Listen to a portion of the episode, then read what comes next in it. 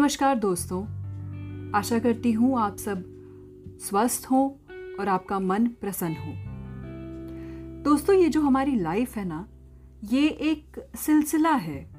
सिलसिला दोस्ती का, सिलसिला प्यार का, सिलसिला रिश्तों का, सिलसिला कहानियों का।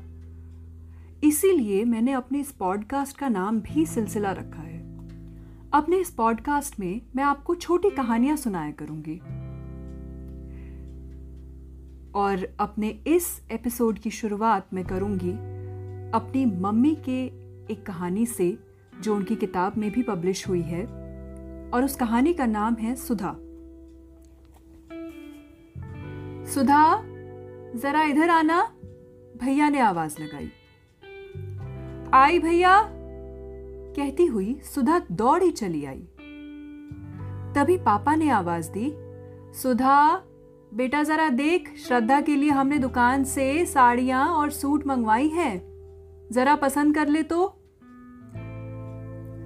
जी, पापा। कहती हुई सुधा भागी आई। तभी महाराज ने पुकारा, सुधा बिटिया, खाने में क्या बनेगा? जरा आके बता जाना। सुधा भागती हुई किचन में गई।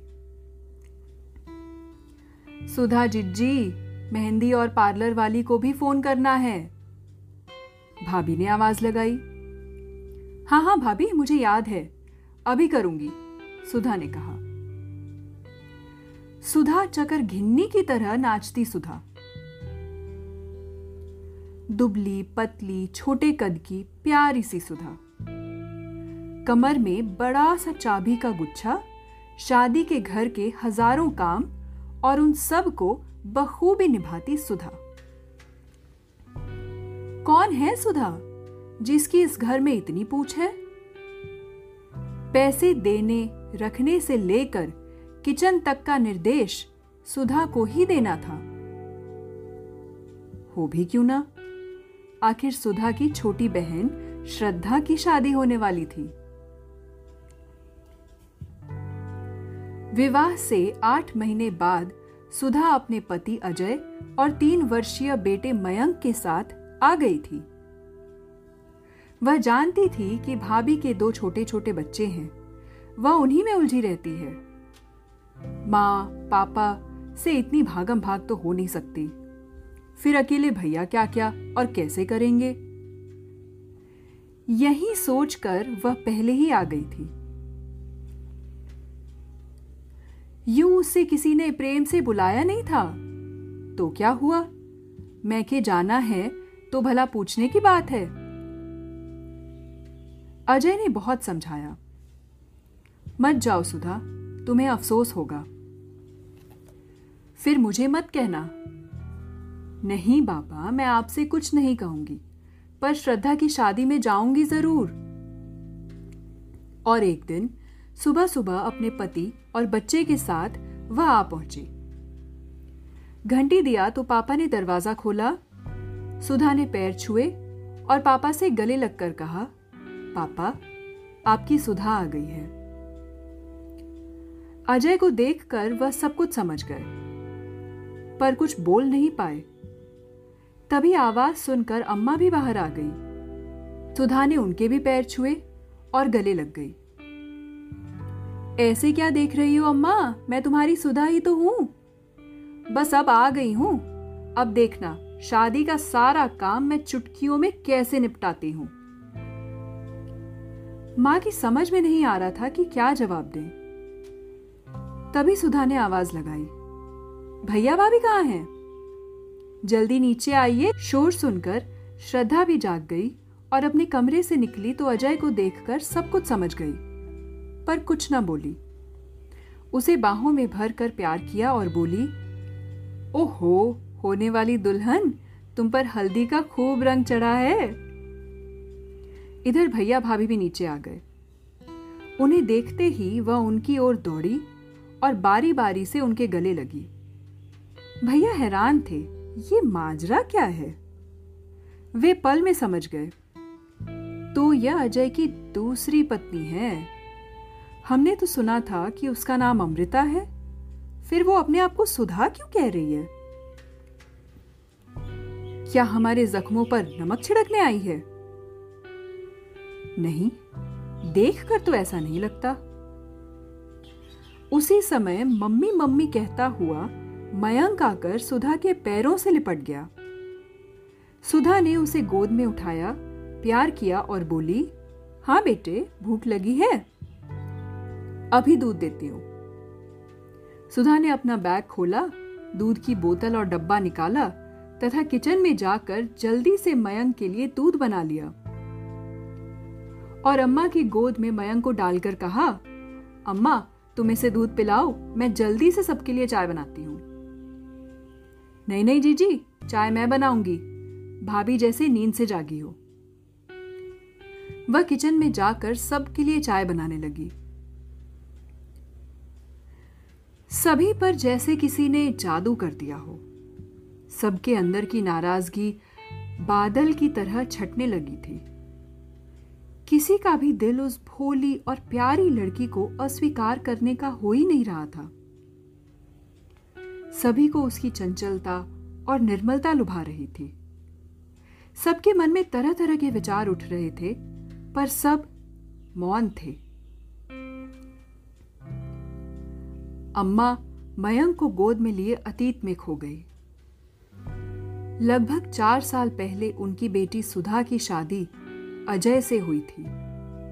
साल होते होते मयंक गोद में आ गया, परंतु एक दुर्घटना में सुधा को नियति ने छीन लिया। सब कुछ बिखर गया। अम्मा पापा टूट गए। अजय की ज़िंदगी बेरंग हो गई। मयंक बिना माँ का बच्चा हो गया। पर भाग्य पर किसका ज़ोर चलता है? दो साल बीत गए थे। अब अजय की माँ दूसरा विवाह करने के लिए उस पर दबाव बनाने लगी। उन्होंने उसे समझाया कि तुझे नहीं, पर मयंक को तो माँ की ज़रूरत है। पर अजय मयंक को सौतेली माँ की गोद में नहीं डालना चाहता था। लेकिन यहाँ भी भाग्य के आगे अजय हार गया। अमृता नाम की लड़की से उसकी शादी हो गई। उसे डर था कि मयंक का क्या होगा। पर पहली रात अमृता ने समझा दिया कि सुधा और अमृता में कोई फ़र्क नहीं है। दोनों का अर्थ एक ही है और एक ही गुण है। आज से आपकी सुधा आपकी ज़िंदगी में आ गई है। आप भूल जाएँ कि अमृता नाम की लड़की से आपकी शादी हुई है। आज से मैं आपकी सुधा हूँ और मयंक की माँ हूँ। इतना ही नहीं, मैं सुधा के परिवार को भी उनकी सुधा लौटाऊँगी। मेरा वादा है आपसे। अजय उसकी बात सुनकर अभिभूत हो गए।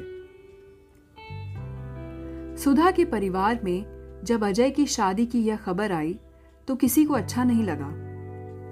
मन ही मन सबने अजय से अपना रिश्ता तोड़ लिया था। पर इस लड़की ने तो आकर टूटे रिश्तों में फिर से मिठास भर दी।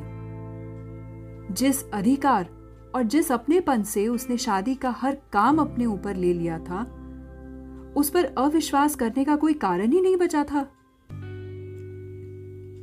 पापा ने सारा कैश उसके हवाले कर दिया तो अम्मा ने अलमारी की चाबियाँ।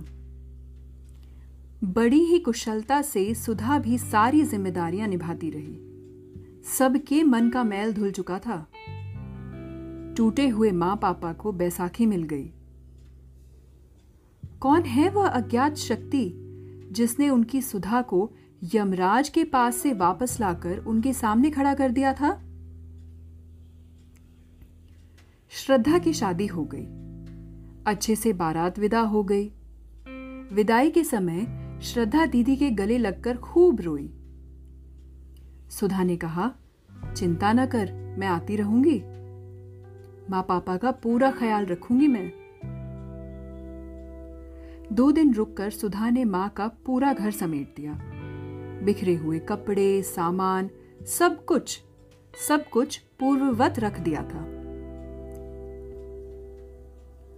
दूसरे दिन सुबह सुधा ने कहा, पापा, आप कहें तो आज हम लोग जाना चाहते हैं। आप जब फ़ोन करेंगे, मैं आ जाऊँगी। पापा का जी चाह रहा था कि उसे जाने ना दे। पर बिटिया मायके में कब तक रह सकती है? ये उसका मायका ही तो था अब। सुधा, मयंक और अजय जा रहे थे। गाड़ी में सामान रखा जा चुका था।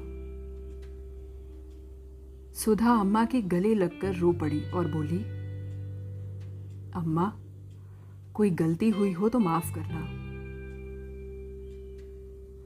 अम्मा हिचकियाँ लेती हुई बोली, नहीं बेटे, तू लक्ष्मी है, लक्ष्मी। मैं तो धन्य हो गई तुझे पाकर। सुधा गाड़ी में बैठी। पापा, माँ, भैया, भाभी सब रो रहे थे। परंतु उनकी आँखों में आँसू नहीं, सुधा के लिए आशीर्वाद बरस रहे थे। अजय की आँखें भी गीली थी। मन ही मन उन्हें अपनी पत्नी पर गर्व हो रहा था। धीरे धीरे गाड़ी सबकी आँखों से ओझल हो गई। पर सुधा तो सबके दिल में बैठी थी। उसका तो नाम ही सुधा, अर्थात अमृत था। इसलिए तो वह प्यार रूपी अमृत चारों ओर बरसाती रहती थी। सुधा के आने जाने का सिलसिला प्रत्येक तीज त्योहार पर हमेशा चलता रहा। दोस्तों, हम भी कई बार अपने दिल में कुछ ऐसी चीज़ों की कड़वाहट भर के बैठे रहते हैं, जिस पर हमारा ज़ोर नहीं होता। हम हालात को बदल नहीं सकते। जो हो चुका है, वो हमारा पास्ट था। ना उस पर हमारा कंट्रोल था और ना ही हमारे फ्यूचर पर हमारा कंट्रोल होगा। अगर हमारा कंट्रोल हो सकता है तो हमारे मन पर और हमारे दिमाग पर। नेगेटिव थॉट्स बहुत ही इजीली हमारे मन और हमारे माइंड को कंट्रोल कर सकते हैं। पर ये हमारे ऊपर डिपेंड करता है कि हम किस चीज़ को किस पर हावी होने देते हैं। देखें तो हमारी लाइफ में बहुत कुछ अच्छा भी हो रहा होता है और देखें तो कुछ नहीं भी।